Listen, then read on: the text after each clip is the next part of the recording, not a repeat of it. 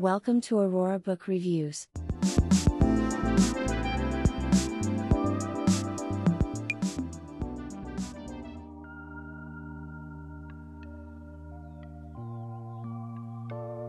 Καλώς ήρθατε σε μία εκπομπή της σειράς Aurora Book Reviews.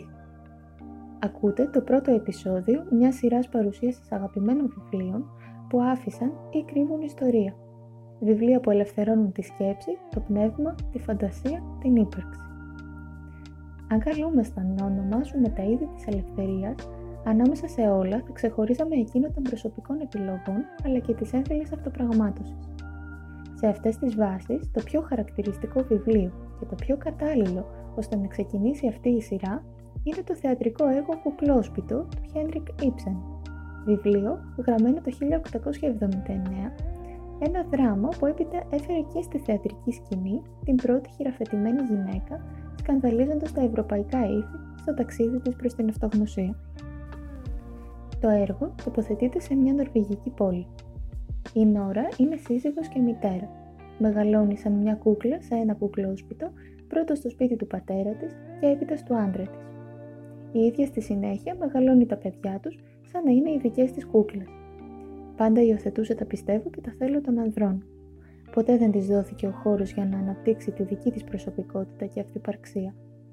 Παντρεύτηκε μικρή, μπαίνοντας σε μια συνθήκη σχέσης του Πυγμαλίωνα με έναν άνθρωπο προστατευτικό που της χάριζε την ίδια ασφάλεια και σιγουριά με τον πατέρα της.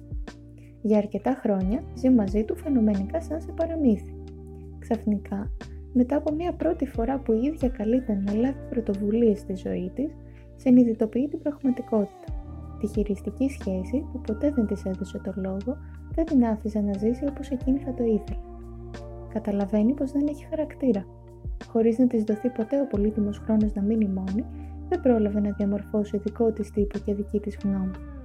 Ένιωσε να ασφικτιά. Αρχή παραθέματος. Οκτώ χρόνια από την πρώτη μέρα της γνωριμίας μας, δεν συζητήσαμε ποτέ σε έναν τρόγινο για πράγματα σοβαρά δεν με κατάλαβες ποτέ. Μου κάνετε μεγάλο κακό, πρώτα ο μπαμπάς και ύστερα εσύ. Όταν ήμουν στο σπίτι του μπαμπά μου, μου έλεγε τις απόψεις του για όλα τα ζητήματα και έτσι οι ιδέες του έγιναν δικές μου. Αν είχα καμιά φορά διαφορετική γνώμη, αναγκαζόμουν να κρύβομαι, γιατί αυτό τον δυσαρεστούσε. Ύστερα ήρθα στο δικό σου σπίτι. Και εσύ υπήρξες πάντοτε πολύ καλός μαζί μου. Όμως το σπίτι μας ήταν σαν το δωμάτιο με τα παιχνίδια. Εγώ ήμουν η κούκλα και η γυναίκα σου.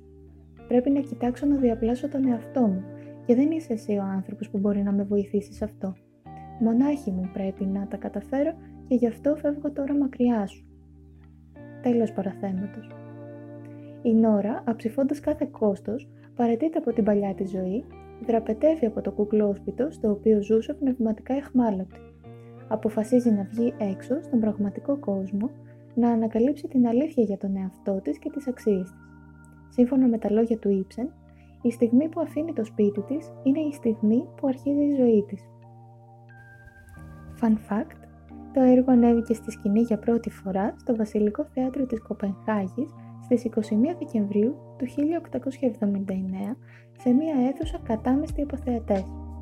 Στην πρεμιέρα της παράστασης, η συγκίνηση του κοινού και μαζί της ηθοποιού που υποδιόταν την ώρα ήταν τόσο ισχυρή, ώστε στη σκηνή που εκείνη εγκαταλείπει το σπίτι και το σύζυγό της, χτύπησε τόσο δυνατά η πόρτα του σκηνικού, ώστε αυτό κατέρευσε ολόκληρο αμέσως μετά την αποχώρησή της.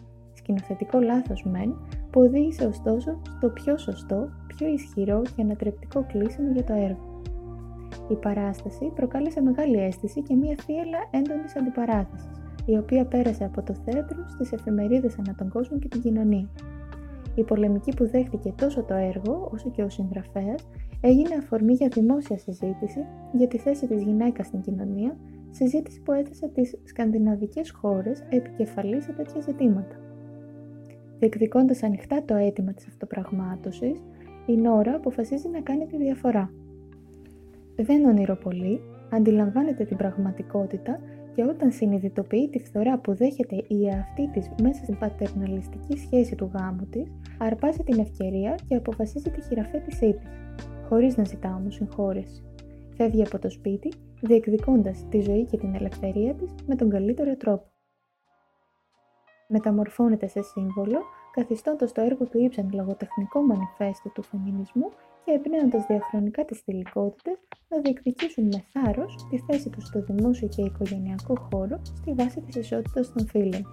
Κάθε ώρα αποκτά φωνή και δύναμη, ώστε να χαράξει η ίδια τη δική της ζωή και ιστορία. Produced by Only the Light Remains podcast.